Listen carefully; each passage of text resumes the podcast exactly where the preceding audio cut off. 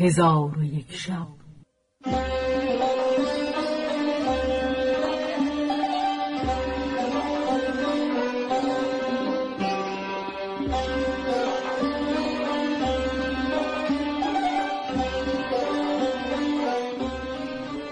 داستانهایی برآمده از ژرفای تاریخ و تمدن و فرهنگ مشرق زمین.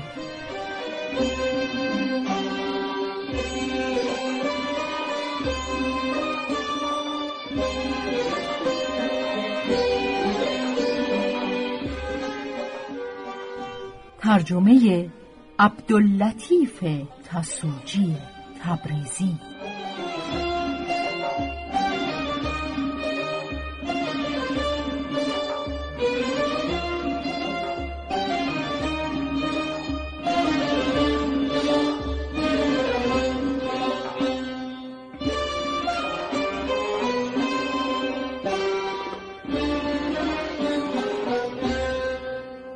چون شب یکصد و سیزدهم برآمد،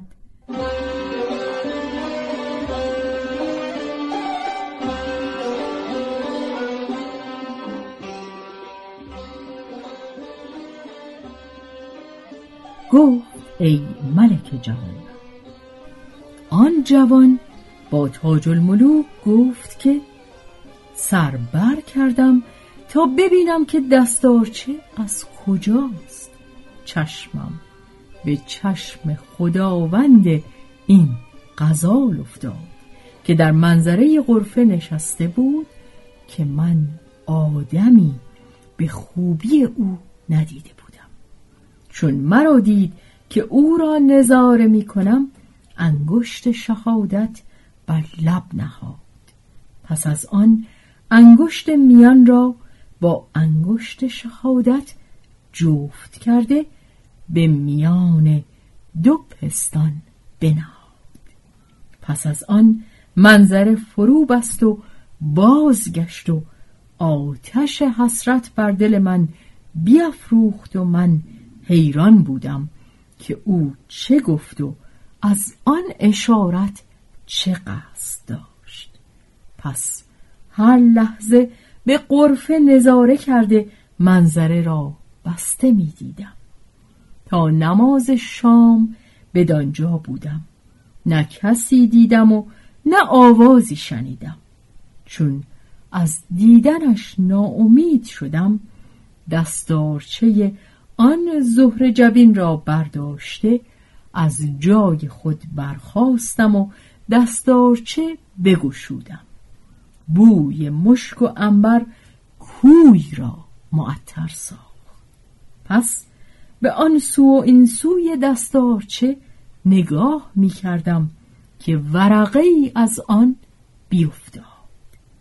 این دو بیت در آن نوشته بود: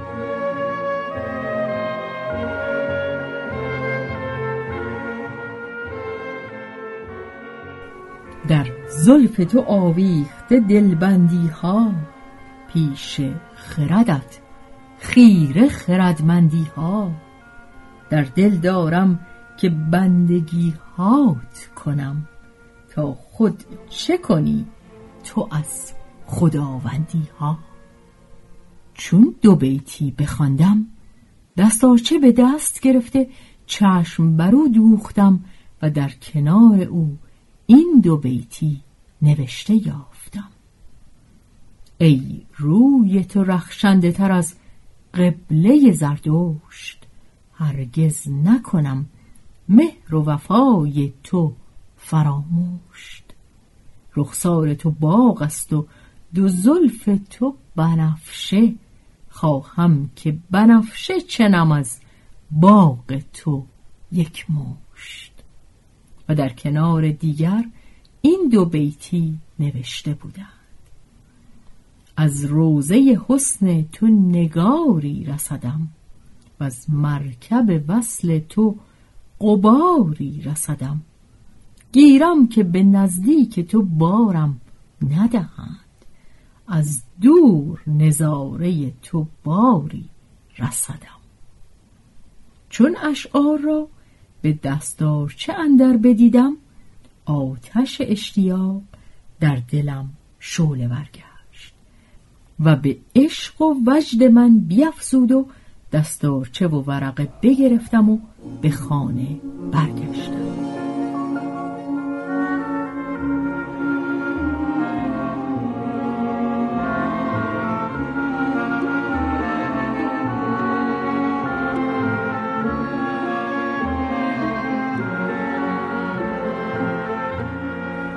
نه به دوری شکیبا بودم و نه وصل را حیله می دانستم. سرگشته و حیران کوی به کوی همی آمدم تا اینکه سه یک از شب رفته بود که به خانه در آمدم. دختر عم خود را دیدم که نشسته و گریان است. چون مرا دید سرشک از دیده پاک کرد و پیش من آمد و جامه از من برکند و سبب غیبت پرسید و با من گفت که عمرا و بزرگان بازرگانان همگی جمع آمدند و قاضی و شهود نیز حاضر شدند. طعام خورده زمانی بنشستند و انتظار تو کشیدند. چون از تو نومید گشتند، برخاسته هر یک به خانه خویش رفتند و با من گفت که پدرت بسی خشمگین شد و سوگند یاد کرد که تا سال دیگر صیغه نکاح نخواند، زیرا که از این ضیافت مالی بسیار به زیان رفت. پس از آن سبب دیر کردن من باز پرسید. من ورقه و دستارچه به در آوردم و ماجرا را از آغاز تا انجام بیان کردم. دختر عم من ورقه و دستارچه بگرفت و آنچه که در آنها بود بخواند. سرشکش به رخساره روان گشته این دو بیت برخواند: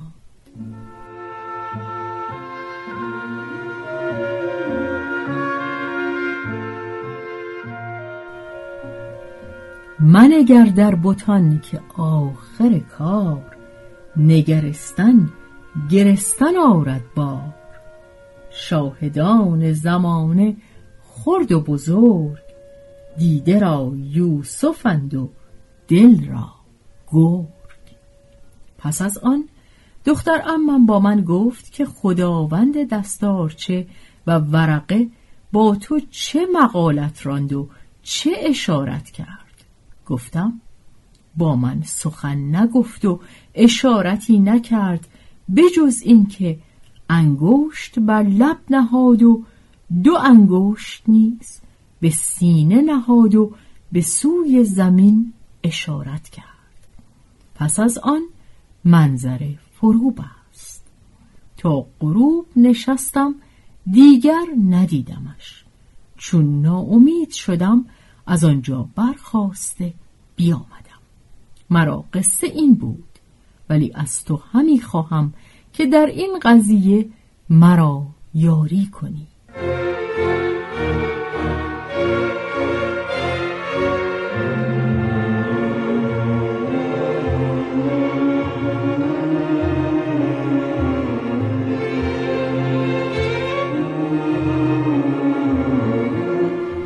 پس دختر عمم روی به من آورد و گفت: ای یار مهربان، اگر تو چشم مرا بخواهی مضایقه نکنم و ناچار تو را و او را یاری کنم که او نیز تو را عاشق است، بدانسان که تو عاشق اویی. پس با او گفتم که تفسیر اشارتهای او چیست؟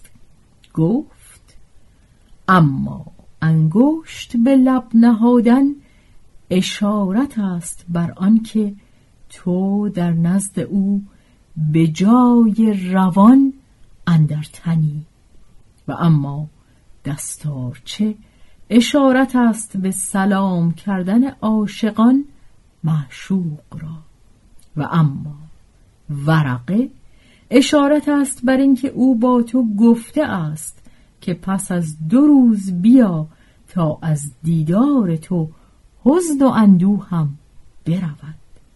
و ای پسرم بدان که او به تو عاشق است و تفسیر اشارتها همین بود که به تو بیان نمودم.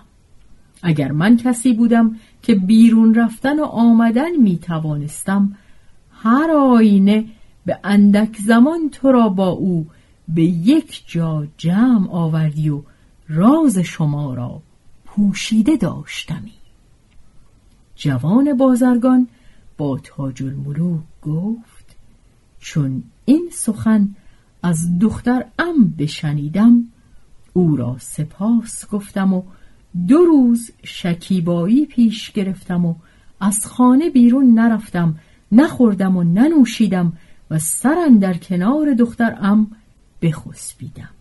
و او مرا دلجویی می کرد و دلداری همی داد و می گفت: دل خوش دار و همت بلند کن. چون قصه به دینجا رسید، بامداد شد و شهرزاد لب از داستان فرو بست.